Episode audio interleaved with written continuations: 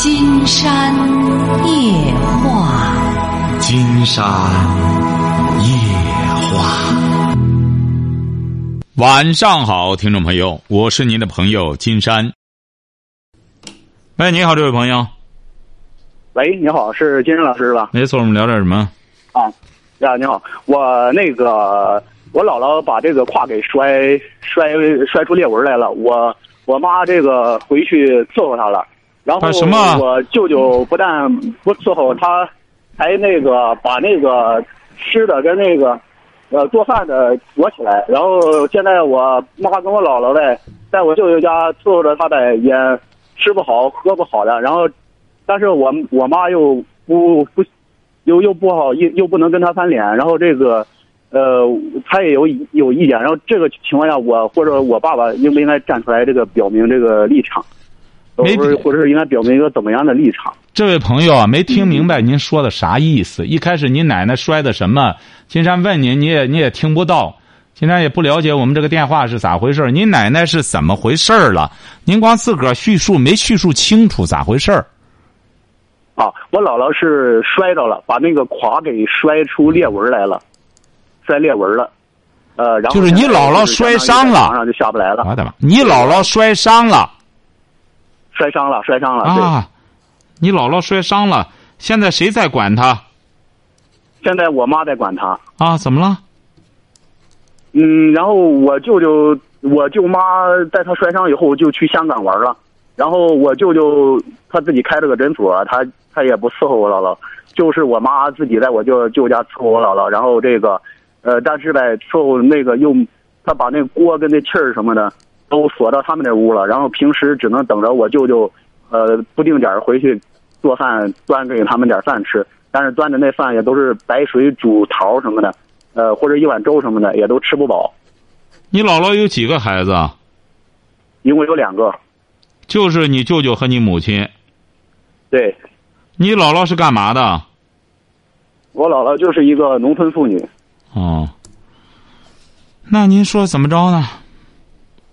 嗯，这个情况下，这个如果说我们站出来表明立场，我妈就很难做。这个我们要是不出来这个说话呢，就是我妈在那个地方就担心她的身体也吃不消。呃，现在就是不知道这个情况应该怎么办，还怎么处理才好。你姥姥多大岁数了？我姥姥八十八了，她一直和谁在一起生活？她一直和我舅舅他们在一起生活。嗯，你舅舅在哪里啊？我舅舅就在那个，他是在衡水，那你你们是在哪里呢？我们是在保定。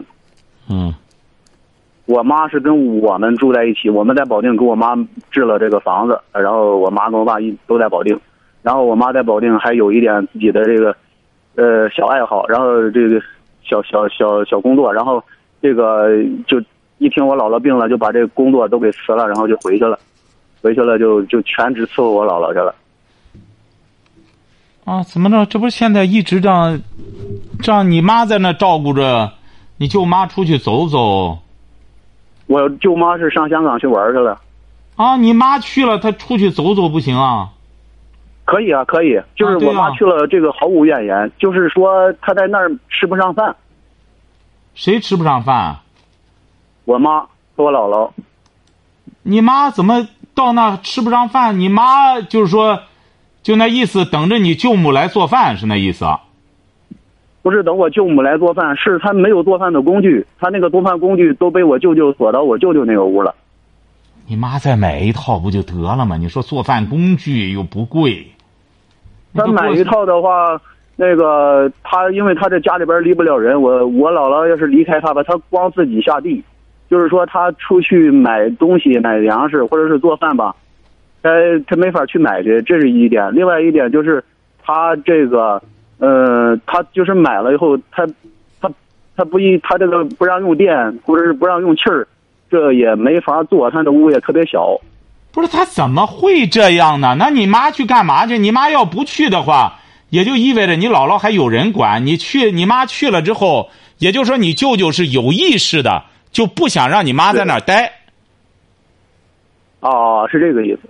但是我妈 不就是这个意思吗因为我舅舅对我姥姥一直不好，就是原来的时候他没摔的时候，我姥姥也基本上就是就是基本上是属于那种受受欺负、受虐待的那种。那你妈就把你不是把他一个一个人锁在家里边儿。那你妈就把你东西就基本上就是那种你说仇人嘛，这个听不见对方啊对他。不是那个不是太好。你妈就把你姥姥接回衡水去得了，呃，就保定去得了。现在现在就是想着让他接回去，但是我妈我妈跟我姥姥不同意。我姥姥那思想就是不管我舅舅怎么对她，她也愿意住在她小子家。我妈的一思想就是不能接走，接走了就让我舅舅，我舅舅肯定也不同意。我妈也说现在也不能把他接走，因为他卧床。如果说要接到保定来就是特别远，这个说怕他受不了，就给他提这个建议了，说把他接到保定来，我们给他请个护工，呃，或者在保定专职伺候他，也能吃上饭。结果，哎，我妈也不同意，我姥姥也不同意。然后，如果说这样做的话，估计我舅舅肯定也不同意。那你妈就回家吧，就别管了吧。我妈她现在又放不下，就是她让她回来吧，她又怕她一回来，我姥姥没人伺候了，这都这都，这这就我我姥姥就没没人管了，还是怕这个。那你妈就在那里不行的话，就买点工具，就在那做饭；不行的话，你妈就把她接到附近的小旅馆去，这样尽孝。你怎么弄呢？你家里就这样，你说，你这不是这金山给您出主意，就只能你们干仗在一块儿。本来你姥姥都活到八十八了，也是高寿的，在这家里和你舅舅，没准你 你舅舅和你妈之间都有些矛盾，和你舅舅母都有矛盾。这不去了之后挑这毛病挑那毛病，你说长期管管着老人，你又不是说在你跟前儿，就不要掺和了。你那不行的话，放点钱，哎，你妈呢带点钱过去放那儿给你舅母，这样让他们照顾不就得了吗？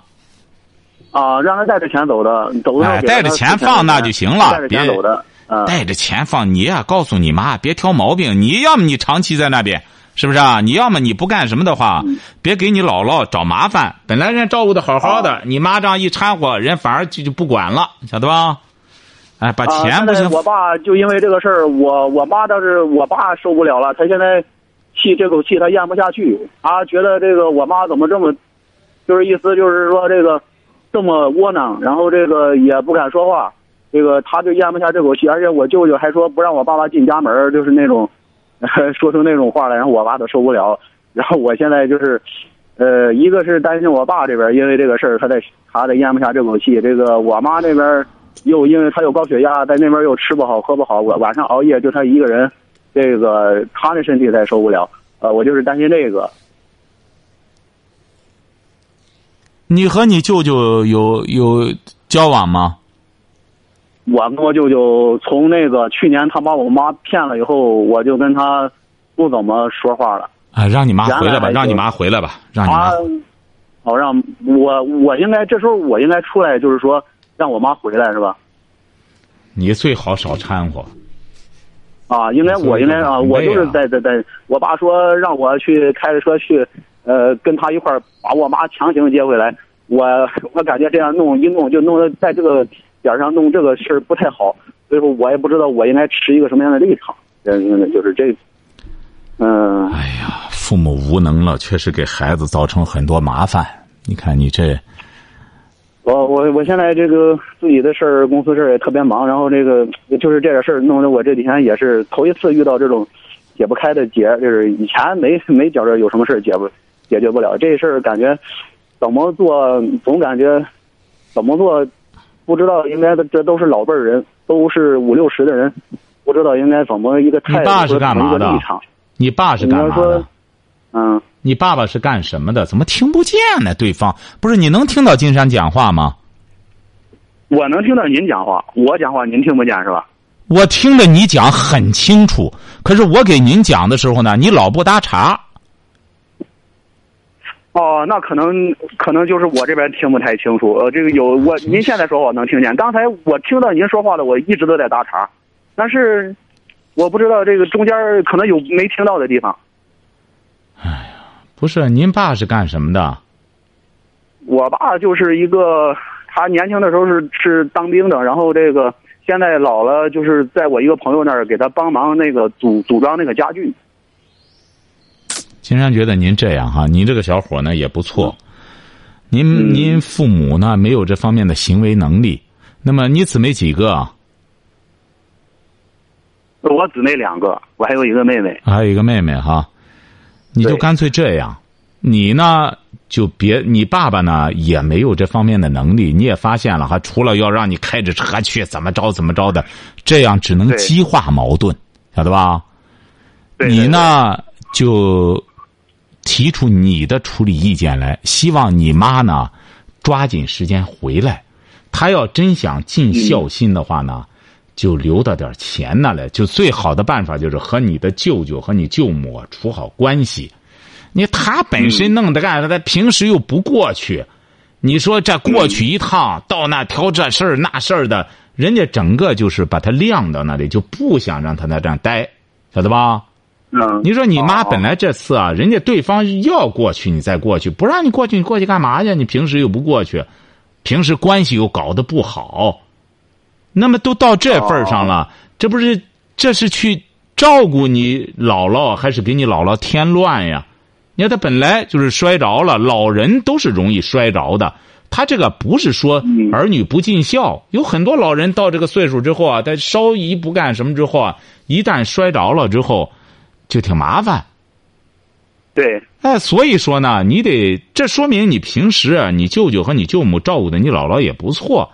八十八岁了，就是摔摔着了之后，慢慢养吧，就得。那么你妈呢？首先在这种情况下，得和你舅舅舅母处好关系。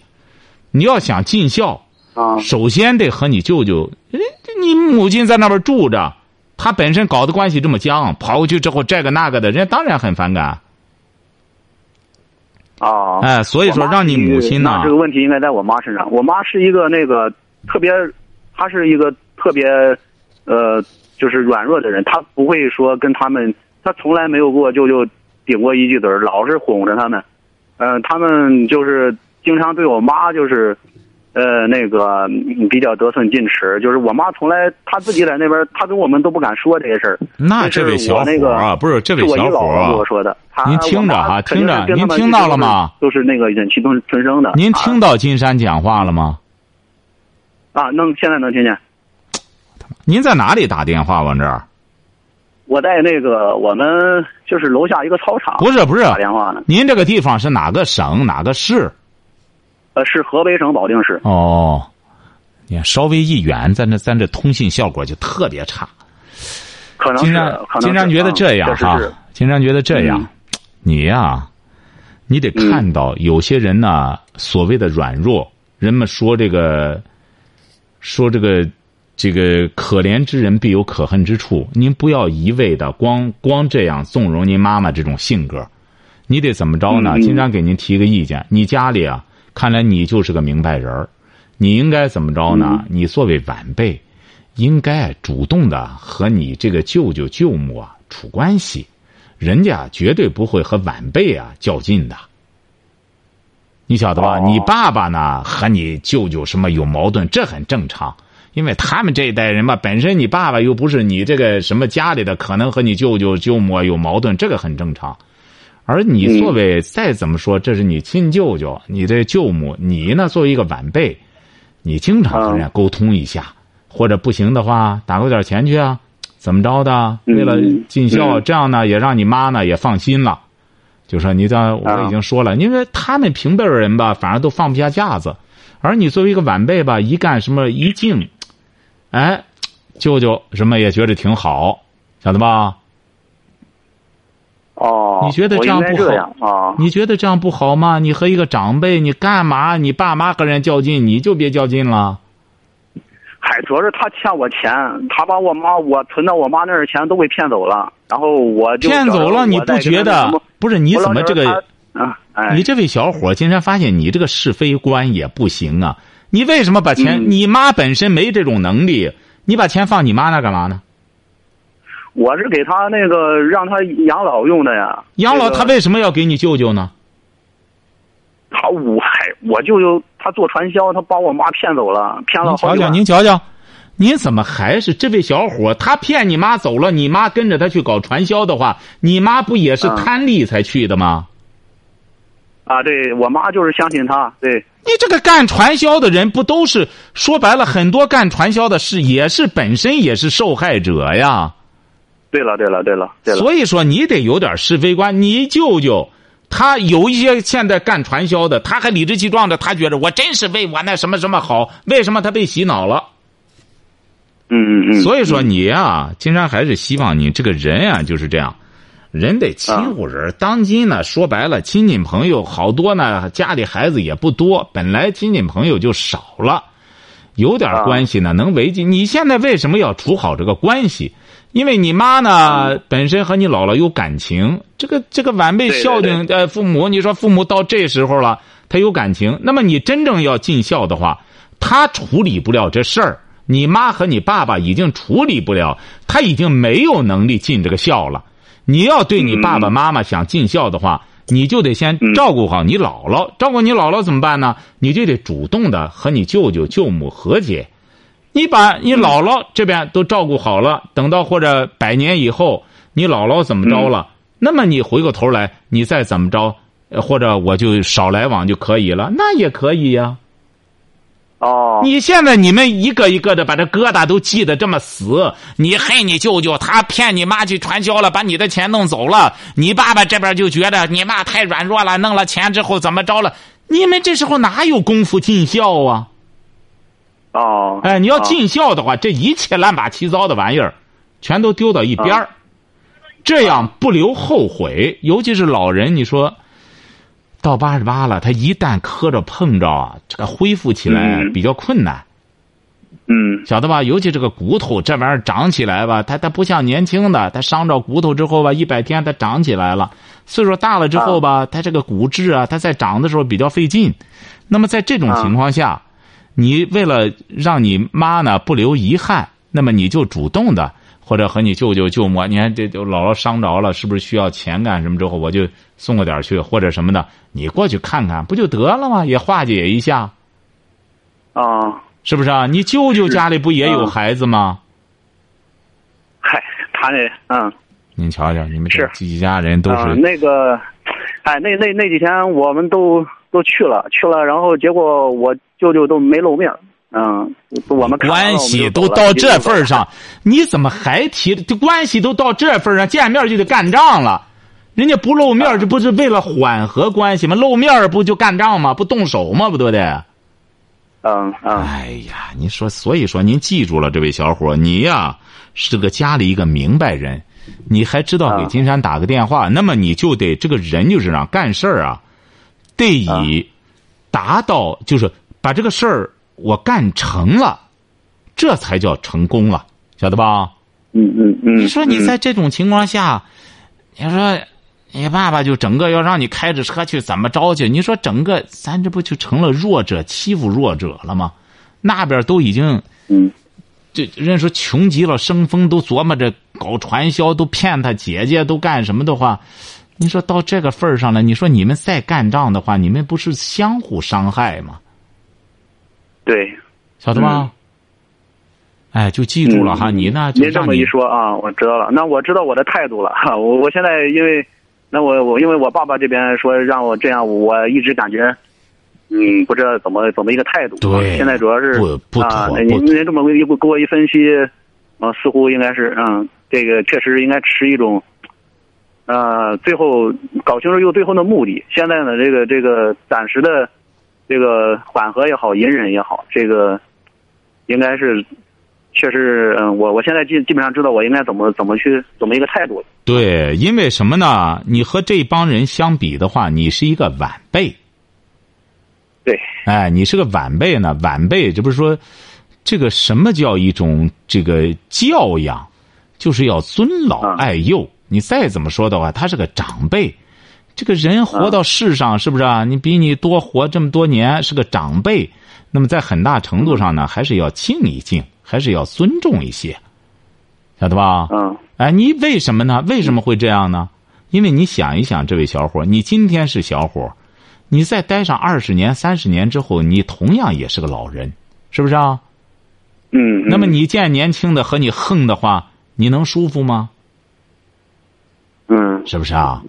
所以说，这个嗯人类的乘船，中国的文化，实际上中国的文化是非常科学的，就是一定要敬老爱幼。为什么呢？小孩儿他没有他没有自我保护的能力，哎，作为这个大人呢，应该保护他们。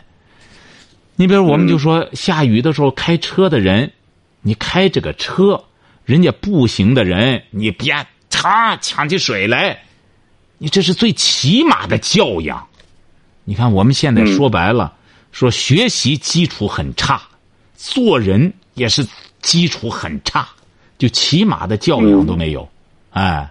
嗯嗯，所以说，你呢，作为一个年轻人，一定要记住了，对这个长辈的一些毛病啊、坏毛病啊，不跟着他们学，尤其是他们的一些积怨呀，不要去，不要去纵容他们这种积怨，这种想称王称霸呀，这个这个这个，现如今啊，很多人的穷横，越穷了越横，他是这样，这是最可悲的。嗯哎，所以说这个人呢，这个和为贵。哎，什么事儿也没有什么呃利害关系，也不是说不可调和的矛盾。哎，我作为晚辈呢，呃，别让他们整天这么穷叽歪了。那么我就从中一干什么一下，我妈也省下再过去了，她该在这边干什么干什么。我呢，要是过去的话呢，你要开着车去呢，你舅舅看不惯呢，那我就坐公交车过去，让对方一看，哎，我我那车也加不上油了。那么对方呢就讨厌这种呃炫耀，你就到那那得哭哭穷，这不就得了吗？嗯哎，嗯嗯，晓得吗？嗯哎，还有什么问题我们随时交流哈，这位朋友哈。啊，行行行，谢谢您哎。。好了，好，再见。嗯。喂，你好，这位朋友。哎，你好，金山老师，那，我们聊点什么？我想聊一下我现在的工作的状况吧，就是一个工作的情况。您多大了？我呃二十四，今年什么文化？呃大专，嗯，什么工作？现在？呃我现在是在干的是一个是属于怎么说呢？是属于服务类的吧，是属于汽车服务类的，就是汽车服务类就修修理修车啊？呃，不是修车，是属于就是服务，就是属于就是什么呀？嗯嗯，就是具体说怎么，就是说就是管一个，就是不是说管，就是说现在从事的工作就是每天就是做一做报表，就是不是您是在什么单位？在去修理厂工作吗？呃不是，我现在是那个呼叫中心一个工作，就是在一个公司里面吧，就是一个呼叫中心。啊，在一家公司工作啊、说吧。对对对，是、啊对是在一家公司工作，完了是一个啊呼叫中心。嗯完了呢，我是一四年毕业的，我当时一四年毕业的吧，因为我是大专毕业，我当时毕业学的也是就是机械类的，也是当时也是不是不是，那那个就不用再。说了。您现在不是说谈到工作问题吧？怎么着了？呃，就是说现在我感觉就是现在工作就是感觉没有动力，而且呢，现在家人吧想让我考一个就是自考那种本科，但是我现在报了名，感觉现在特别的难考，就是感觉考不上，就是这样。不是您这您是什么情况？您是城市还是农村啊？呃，我是城市，城市。你这个你现在你家里是几口人啊？呃，我们家里就三口，我爸妈和我。你是独生子对，我是独生子，我是内蒙古的。哦，内蒙的。在是在北在在北京，北京一家国企工作，现在就是。哎呀你不要再去上什么本科了，这这没必要了，上专科就可以了。嗯，上专科就你现在的问题是怎么着呢？你现在的问题就是不知道自个儿该干什么。是是，哎，哎呀，人在年轻的时候都是这样，就是说干这个干那个，这个心里呢他不踏实，也没有一个就是说这个，没有一个就是说是定能够定心的这么一份工作。他不像你比如说在中国就是这样，要么就是有一份所谓的稳定的工作，晓得吧？呃，我这个工作现在相对来说还是比较稳定，就是家人给我的意见什么意见，就是，就是我家人给我意，你要是以后还想发展，还想在这个公司，就是意思还想再发展，想往上走，说您就是说我这个学历啊，现在是远远不够的，您专学历。您，您这个您这个不不不不不，您听着您听着啊，您家人啊这个观念也不对，你记住了哈，你是这样，你这种工作它不是一个凭学历的什么了，晓得吗？它不是拼学历，这个真正拼学历啊，它是你比如说做了公务员了，他那个什么，你像你这个，你已经专科毕业了，你为什么现在心里发虚？就是因为你一直没有真正钻进一项事情里去。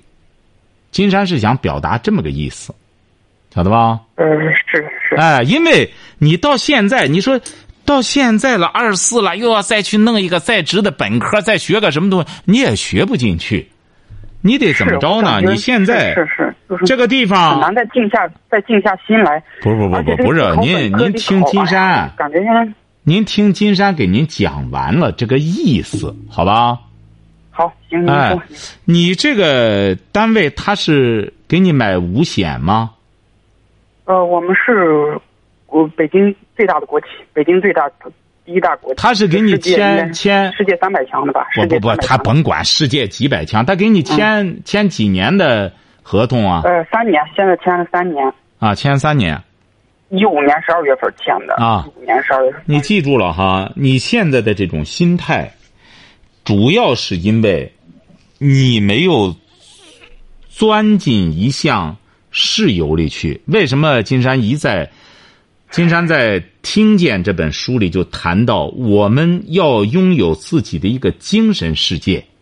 这个精神世界呢，包括工作这一部分。你比如说，如果要是你这份工作也挺好，是一个大国企，那么你就可以岗位成才。你觉得我这项工作是不是一个专业性的工作？现在无非就是分两样工作，一个是管理类的，一个是专业性的。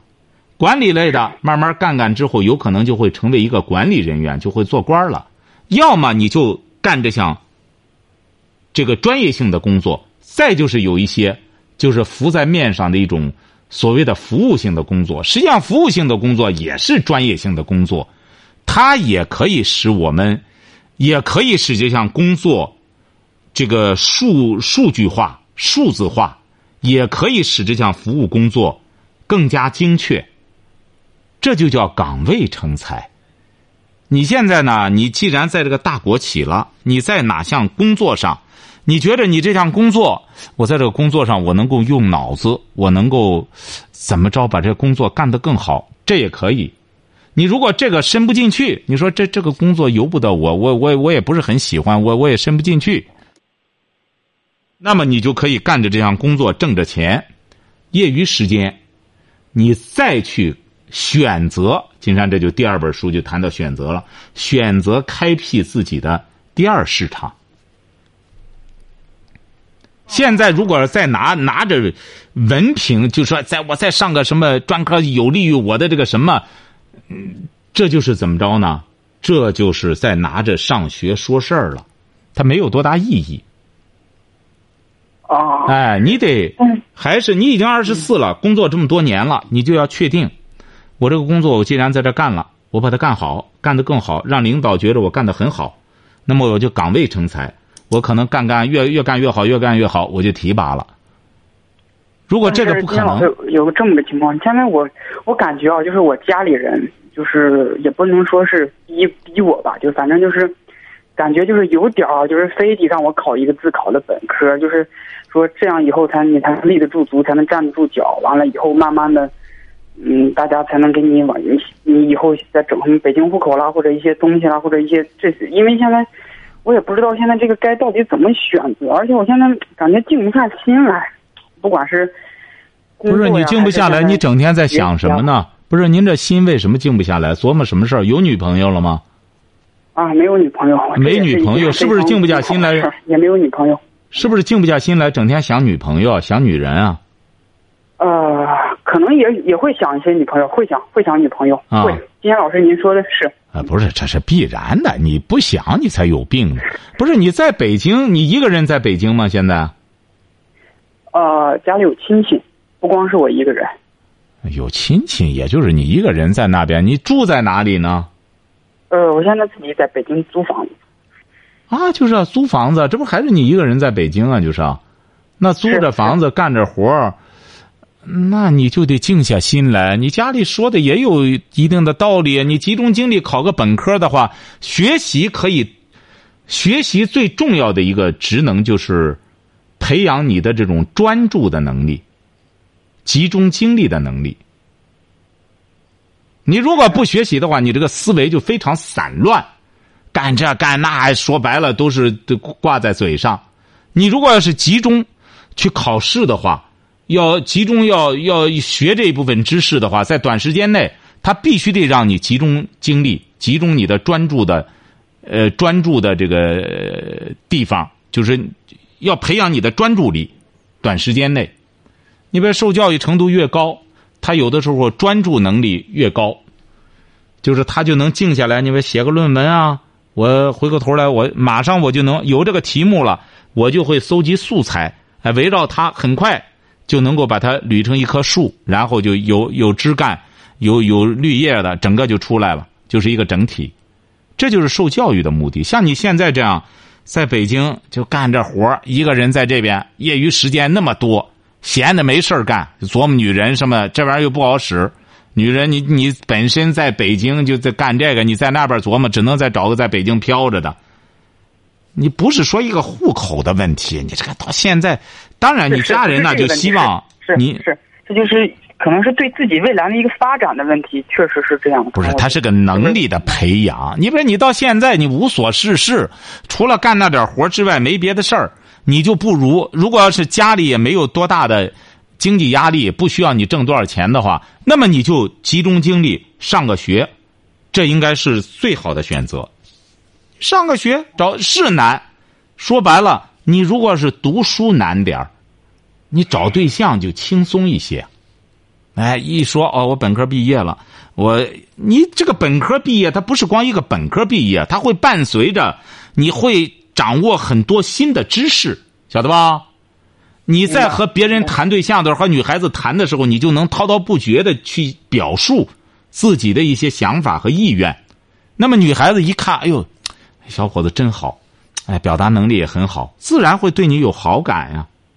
他这个文凭他不是空的，你在学的这个过程中，你会获得一种能力，晓得吧？明白，哎，所以说你就干脆，金山觉得像您现在这么一种散漫的状态，你不如呢，就是收集一下，就是选一个专业，哎，在北京呢，这种成人教育的机会也多，选一个之后，开始读读，你就会觉得，你的内心世界要比现在要丰富多了，而且是你，哎，你眼前的整个这个，也也显得亮堂了。哎，你的精神世界也丰富了，晓得吧？就去做吧。我现在就像您说的，确实有时候会想一些这种女朋友这些，你就去做吧。确实，这个别想了。这这个别想了，这个想呢，说白了，只能是胡思胡思乱想。你要是好好的上学，没准你在读书的过程中，还可以遇到一些有共同语言的人，没准反而无心。插柳柳成荫，你越整天在屋里想啊，只能胡鼓捣，也没什么用，他也来不了。大姑娘到不了跟前来，晓得吧？你甭，你二十四岁，你就到三十四岁再结婚都不晚。你拿出这十年来，好好的读书学习，好好的挣钱，等到三十四岁的时候，你找一个二十岁的大姑娘都没问题。你比如说，你像在有些国家，他们就教育男人，就教育着中学生，教育男孩教育大学生，你们现在不要考虑女孩子，为什么？你知道为什么不让他们考虑女孩子吗？为什么？告诉大学生，你那女孩子，你你告诉中学生、高中生，你那女朋友还没生呢，你琢磨没用。你读到大学了，你那女朋友啊刚刚出生，你等到你也事业有成了，你女朋友啊也长大了，十七八岁、二十来岁。哎，这这水灵灵的大姑娘来了，你就三四十岁了，你事业有成了，她照样跟你，晓得吧？那世界乒乓球冠军不是那个叫叫什么宁啊？叫张怡宁啊，还是什么？张怡宁啊，人嫁的那个不都四十多了吗？北京的王老五吗？是不是啊？是。哎，你得在北京啊，你得，你得能够有北京人的这个意识，有这个大气，哎，站在这个平台上，知道。他不是在在农，你比如说在农村朋友就觉得啊，我这么大了就得结婚。你既然不在农村，到北京了，那就入乡随俗。那北京人好多女的，说白了三四十岁了都不着急结婚。那么一个男的二十四岁，你老着急着，着急着女人干嘛？你办事儿把你的整个精气神全泄了，你再干事儿都没精气神了。你不如现在憋住了练点童子功，然后呢看看有气这个先先这四五年之内练练童子功，憋住，晓得吧？先先干点事儿。嗯明白。好嘞，好，祝你成功哈。再见。好，今天晚上金山就和朋友们聊到这儿。